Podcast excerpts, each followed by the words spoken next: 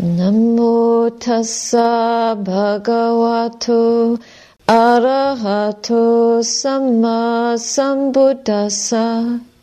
Namo tassa bhagavato arahato samma sambuddhassa. Namo tassa bhagavato arahato samma. Buddhang dhammang namasami.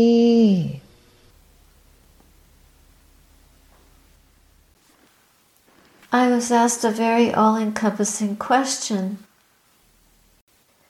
Can you share with us how your practice of mindfulness has helped you to deal with difficult situations that we would find relevant? Well, that's my whole life. I will try to share some of that during this time together based on what I found helpful. You've asked me how to pronounce my name and what does it translate as in English. Ayya means venerable lady, and Medhanandi is pronounced Maid Anand with a D at the end. Literally, it means the bliss of wisdom. I was made a nun, and then the bliss of wisdom, I use it as love of wisdom. Until I develop wisdom, I aspire for it. I may have only glimpses of it, but that brings me joy, and I get encouraged to keep going. Our aspiration is to realize ultimate wisdom ultimate reality and to perfect our wisdom. It's a gradual process, and we dedicate ourselves to continue to develop it and gain the fruits of that little by little. It's a wonderful thing to have a name that refers you to and points you in the direction of fulfilling what you want to realize in your life, what you love most. For me, it's the culmination of this path. It's like crowning the mind with the beautiful qualities endowed by the practice of Dhamma. And I think that's why one takes on the robe or undertakes a sadhana. Usually, you're given a new name, which helps to signify the profound commitment that we make to that interior work. And it helps to keep reminding us of our orientation in life. What is our purpose? Why did we come here to practice in this way? Just like the robe, every time I wake up and I look at the robe that I'm wearing, I'm reminded of what I'm doing. I think of the Buddha, his life, and his teachings, and my earnest wish is reignited. To understand and realize more and more profoundly the truths of this practice. There are no options for me. This is so valuable. You might think it becomes a prison but it's not. It may be restricting, yes, in a good way, because this strictness is a discipline. It closes many doors that would otherwise lead us into distraction instead of to the freedom of the heart. I learned that one day when someone took me to a shop and asked me if I would like some soap and go pick up some soap. So I found the row where they keep soaps, and there were so many soaps to choose from. That was the first time I experienced option paralysis. I just could not choose a soap. Such a simple thing. Years ago, if you walked into a shop to buy soap, there would be maybe two brands Ivory and I think it was Lux. But now the variety is unimaginable. They used to always come in bars wrapped in a paper, and now the soaps also come in bottles and in jars of different shapes and designs. This is how the world is now. It presents us with so many choices in every direction. We're in a jungle of objects. Wherever we turn, we have to make fast decisions about them. I find myself getting exhausted just trying to make a choice about these minor things of life. And we're also influenced and bombarded with information in most aspects of daily life from how we travel and what work we do and what we eat and what we wear, not to mention the immense industry around personal care products. Nowadays, living in the material world, how do you cope with all this? How do you just sort out the basics without being overwhelmed?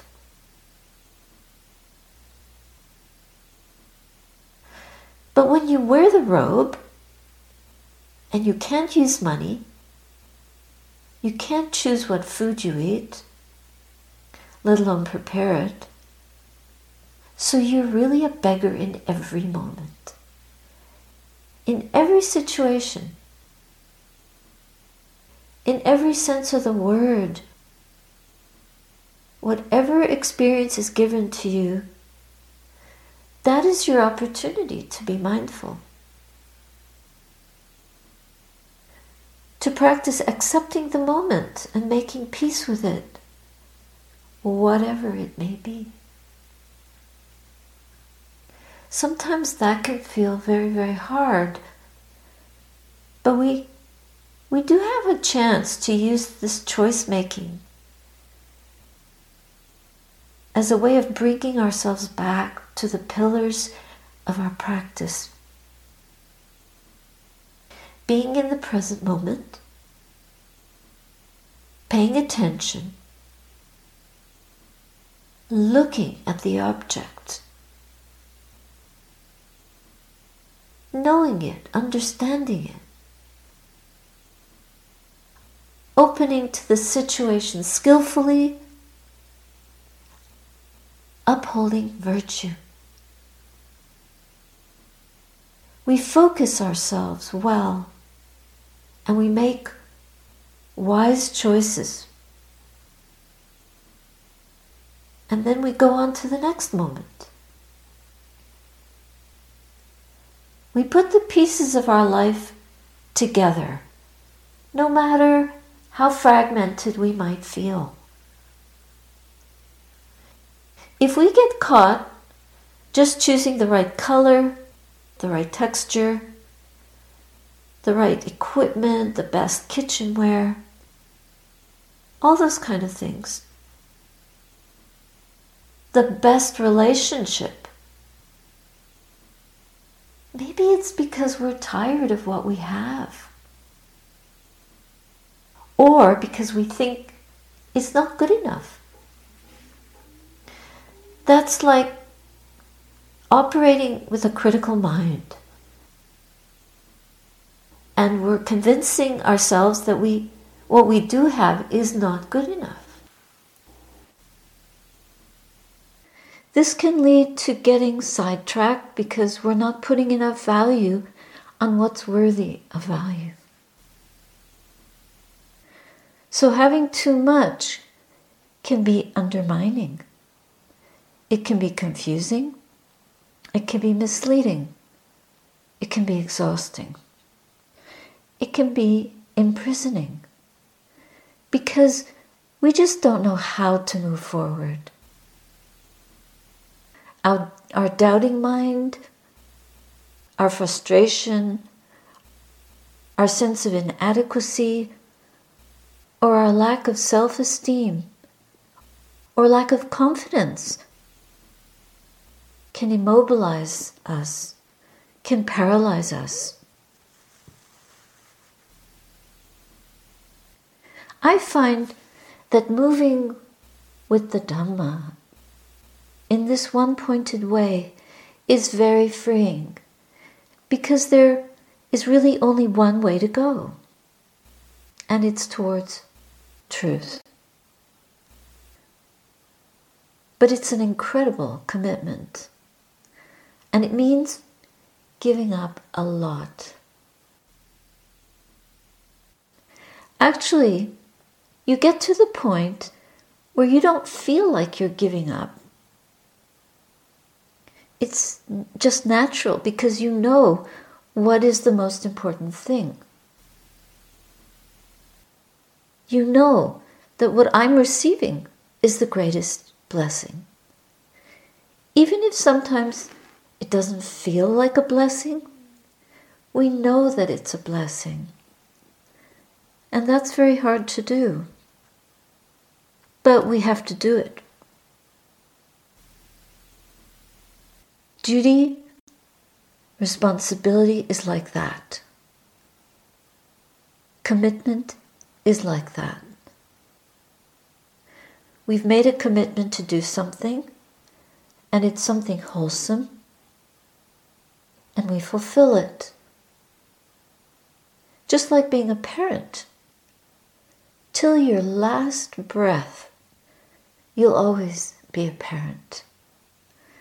You'll always be concerned about your kid.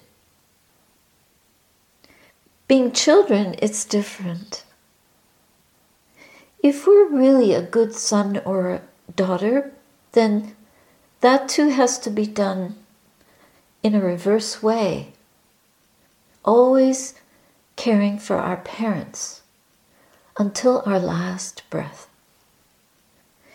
They may predecease us, but as long as they're alive, to really show our gratitude. We may think that they didn't do what we wanted them to do, or that they weren't the best parents, but maybe they did their best. So, to accept that. And if you are a parent, you know that you're doing your best for your children. And how would you like your children to be with you? Gratitude. We want to bring them to gratitude. You can't just manufacture gratitude Gratitude cannot be just made up. So then, the practice of mindfulness can help. It can help us dig very deep within ourselves and discover the places where we're angry, we're resentful. What are we holding? What kind of grudge? What kind of bitterness. What's the root of that? Where does it come from?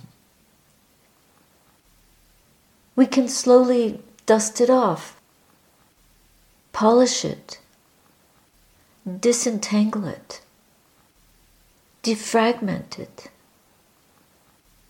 Because these are the obstacles of gratitude, the obstacles to gratitude. Have you ever defragmented a computer? There's a certain program called defrag. Do you know what that is? It kind of brushes your computer's hair.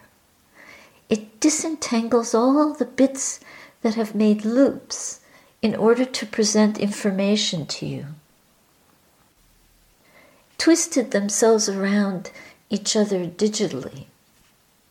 And after they do this for months and months and months, your computer starts to hold a lot of unnecessary information. It slows down. And this is true with us. This is a computer here.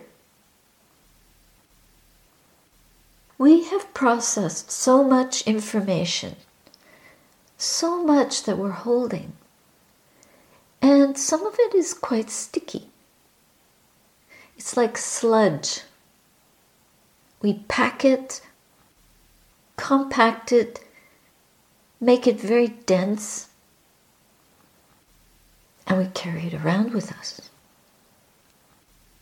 I've referred to it before as heavy baggage like a backpack. You don't even know you're wearing it and we keep carrying it around. And every situation that we meet, we meet it with that backpack. We've got that backpack on, and we meet it with that weight on our hearts. This doesn't help us to make good decisions, even to practice awareness of what we're doing, because we're already quite weighed down. And our choices are based on or made from a mind and a heart that are weighed down. We might make choices that weigh us down even more, unwittingly, unintentionally. We want happiness, but how to put down this burden? So, this practice can help us to shed light. It's almost like melting ice. We know about glacial melt. The melting of the glaciers is not a good thing for our planet. But the melting of the ice in the heart, it can be a very good thing, a positive thing. It can warm us up, literally. Warm us up. I call this noble warming. We need this. If we can warm ourselves with goodness, with virtue, we make ourselves whole. It's a healing, a healing process. But it might be very difficult to do because there's a lot of fear. Why are we carrying this backpack? It's fear. We're too afraid to go to those places and defragment or just comb out the knots and disentangle the way we've knotted ourselves. All those knots are basically coping mechanisms for what's been difficult from the age when we could first react to the world and respond. We've been coping. What about the two year old girl that got raped by her father? This happens. I know. I know people that have been there. Hospitalized with mental illness as a result for years later very difficult to de traumatize that little person who is now grown up? What about people who were in concentration camps, or attacked as young adults, or cheated, betrayed, or had abusive parents, abusive family situations, or were exposed to any kind of trauma? Anything you could think of from just biological illness, deformity, or some kind of chemicals missing in the blood, some terrible depression, just trying to heal from that, trying to get back from that, trying to balance, trying to become centered when we've been thrown so far away from center. This is a process of putting the pieces back together again. You know how a doctor in a surgery will sew you back together. After an operation, initially, the scars look horrendous. But after a few years, the skin comes back. It doesn't look great, but it's pretty tough so we can sew ourselves back together. But we have to realize that this is possible. We have to have faith in the process. We have to surrender to that process, give ourselves to it fully, and not, well, yeah, but you don't do anything. We know we should be doing it, but we don't actually give ourselves to it. We have to make an effort, and we have to do it continuously. Not for five minutes a week, not for half an hour a week, not for a week once a year, but every day, as much as we can.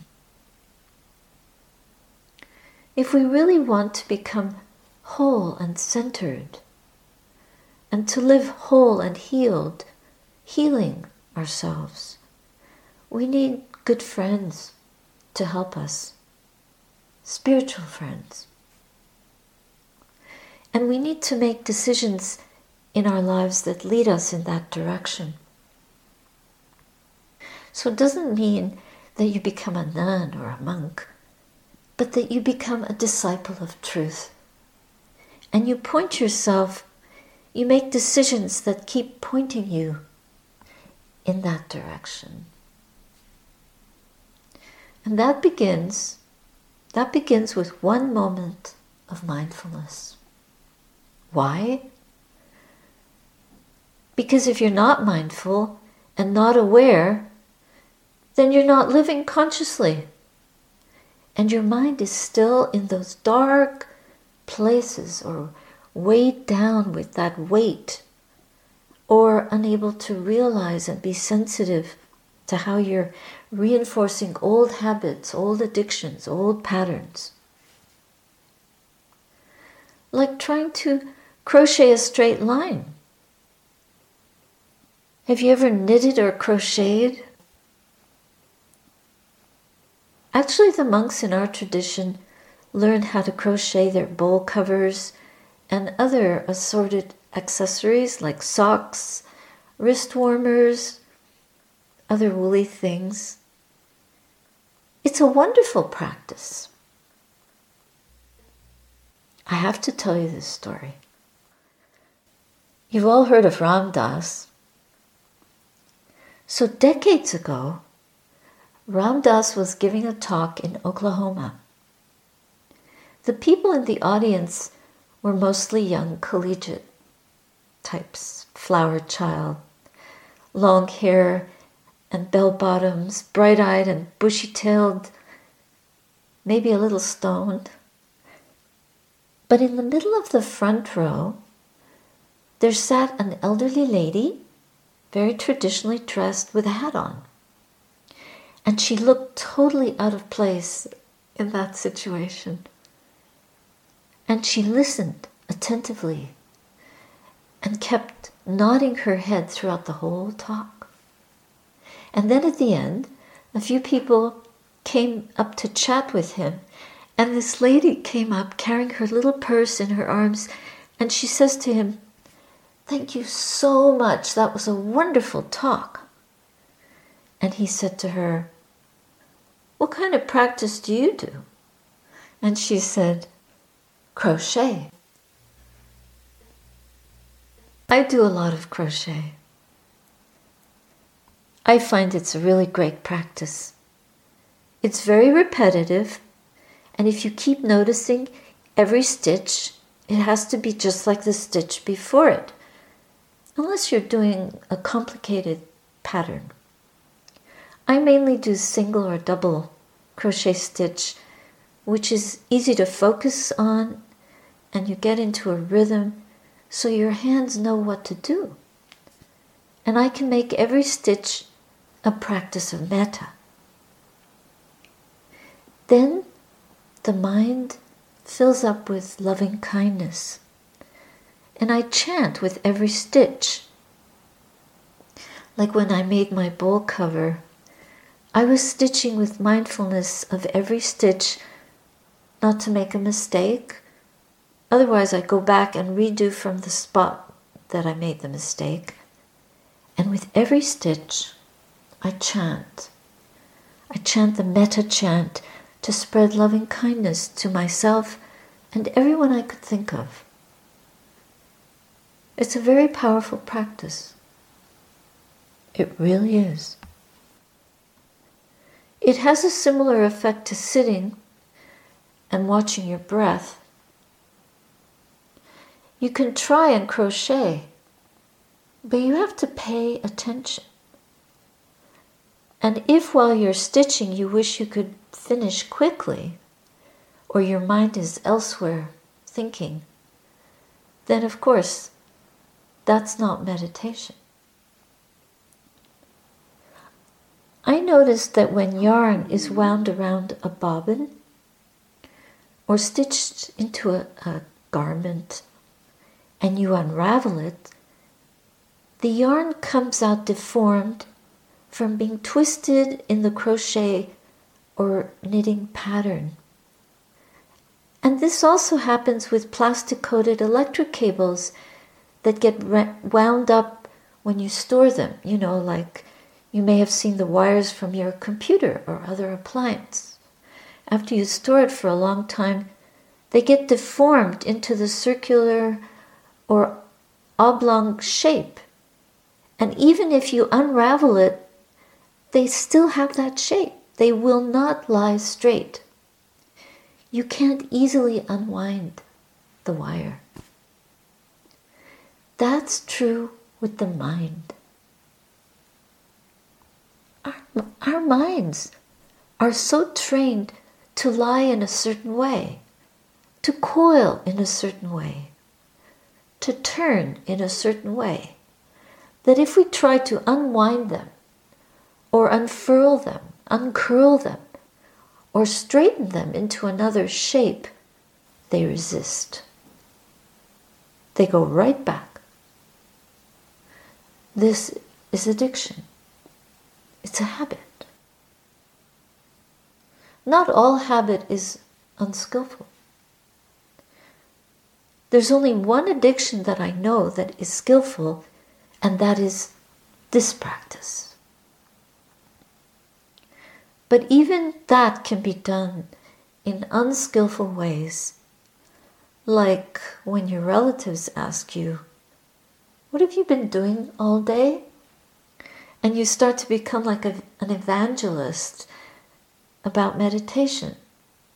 That's not so good. That's why we have to keep unraveling our habits and the way we train our minds. That's why it's so important to practice mindfulness in every area of our lives. Do you see? Repeatedly. as boring as it gets, as discouraging as it feels, as tired as we are with it, we just have to keep picking ourselves up and going for it with as much care and interest as we can muster. This will enable us to reuse, just like if you take that skein of wool and you straighten it around a bobbin. Then you can make something new out of it. And once it's crocheted, again, it looks fabulous. It doesn't look like it was ever anything else. That's true with the human heart. It's so resilient. Once we empty it of all the rubbish that we've been carrying, put the backpack down with the pain and the heartache and the trauma and all the experiences that we've wrapped ourselves around and choked ourselves with. Once we disentangle from that and start to smooth out the rough edges with this practice of virtue. That's purifying the heart, purifying the mind, purifying our speech and action, and intending our heart towards skillfulness, harmlessness, kindness, goodness, and concentrating the mind we begin to realize the source of an energy in us that is vast, that is very, very pure, refined, and it brings light into every dark corner of the heart. We can no longer carry that backpack. We no longer even need all that baggage. Not only do we consciously put it down? But in fact, it falls away. It dissolves little by little. We free ourselves. But I don't expect you to believe me.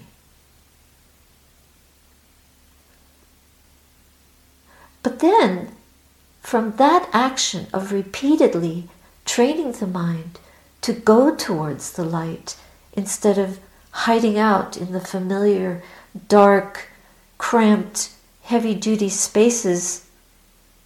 There's not much space to breathe in there. As you may have noticed, we begin to feel like we're like new people, like a new person.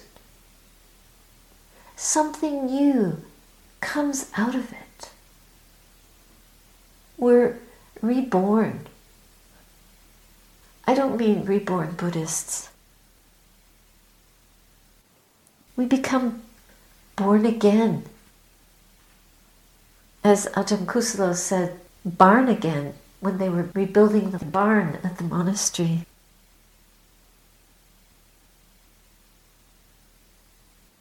So let's Let's try it out, shall we?